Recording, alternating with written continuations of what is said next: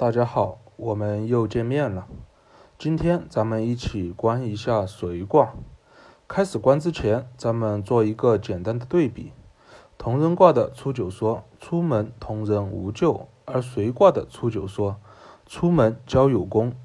同人卦是在别人屋檐下打工，跟着别人干没毛病。跟个老大，老大指哪，我们打哪。跟着他打的时候。以我们的柔和中牵住他，让他在道上走，不要走偏了。而随卦则是刚占主动权，但是因为刚没有资源，或者自己因为什么原因不能亲自出手走在前面，只能在背后推柔，让柔动在前，自己刚跟在后面。听起来有点绕，是吧？其实就是建立的事情。废话不多说，咱们故事开始了。随有随天时之意，刚随柔的想法而推柔动，柔随局势而选择刚来系在一起。初九为道大成，但是初九是什么位置？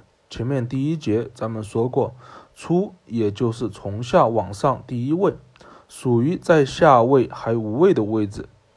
这个位置没钱没资源，但初九为道大成。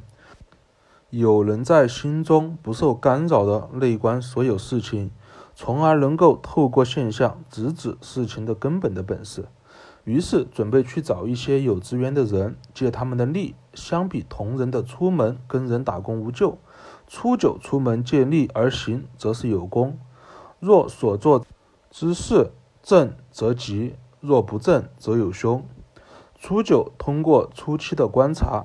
发现六二和六三是最合适的人选，有两个原因，一个原因是他们的官不是太高，第二个原因就是离初九比较近，方便接触。初九先后和六二、六三接触了，虽然六二、六三嘴巴没有说出来，但是初九回来一内观，综合了今天掌握的所有信息，发现六二一直想做水利建设的事，六三一直想做市级建设的事情。因为水平、精力等各方面原因，这些事都耽误了很久，一直没做。于是初九花了很多的时间，各种了解、询问，包括水利建设需要动用多少资金，花多少时间，需要什么手续，是否会有障碍，是否会涉及到他人住宅拆迁等问题，做了个详细的调查。然而，当所有情况都了解清楚后，做了个可行的水利建设的计划。同样做了个市级建设的计划，初九将两个方案分别同六二、六三进行了沟通。六二和六三都觉得太好了，简直帮大忙了，说要考虑一下，让初九先回去。为什么六二和六三都觉得这个方案好？为什么没有同意呢？原来九四也给他们送来了水利建设和市级建设的方案，同样很完美，想要六二和六三来做。九四是六三的直属领导，九四又在九五老大的下面。九四其实早就想做水利建设和市级建设这两件事了，但是他的位置在那里。若是他提出来了，可能会因为抢了九五的光而得罪九五老大，索性让下面的人帮九四把这两件事给做了，把功劳给他们。经过几天的考虑，初九和九四的方案计划都很棒。但最终六二选择了初九的计划，因为不可能两个计划同时实施。初九离六二最近，就自然选择了初九。六三选择了九四的计划，因为九四是自己的直接领导，自然而然要选择九四了。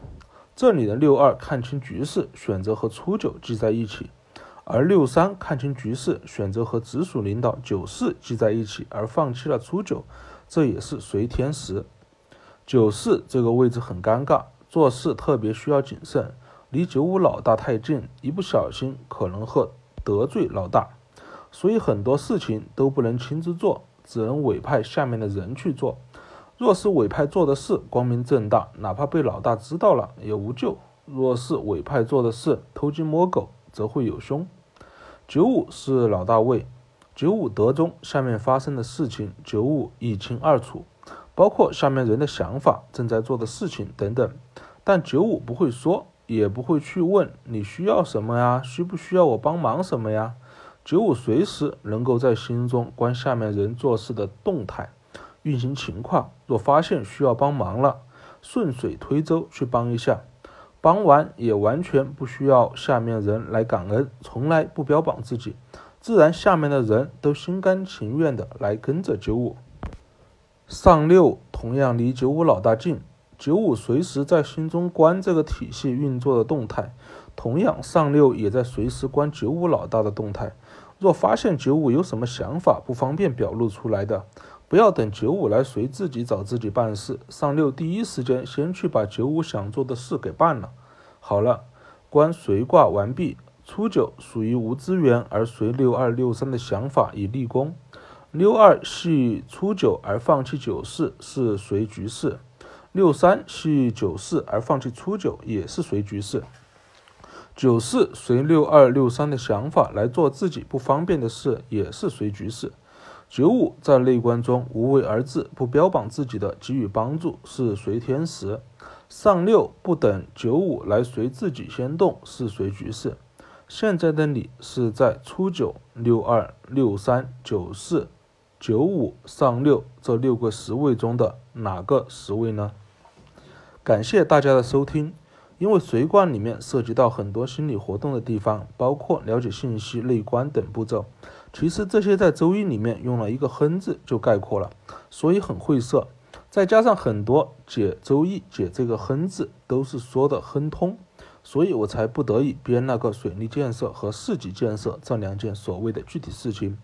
这两件事情在周易原文是没有的。我的目的是为了用两件具体的事情，结合内观、了解信息等。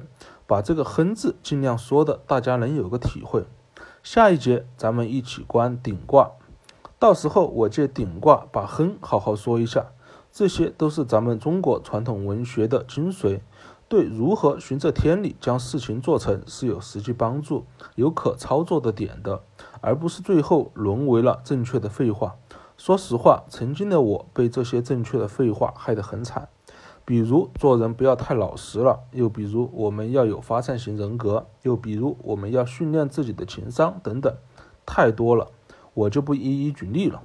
这些话正确吗？正确，有用吗？发现还是没用，因为我压根就不知道该怎么做。这样，网上的一系列所谓的教程，读半天，在实际操作的时候更是扯不到点子上，因为没有完全相同的一件事情。所有事情都是在变化的。这个方法在当时那个情况行得通，但是现在这个情况就行不通。能够真正彻底解决这些事情的，就是找到变化前的那个点，在那个点上下功夫，就可以以不变应万变。这就是周易的精髓所在。咱们下一节再见。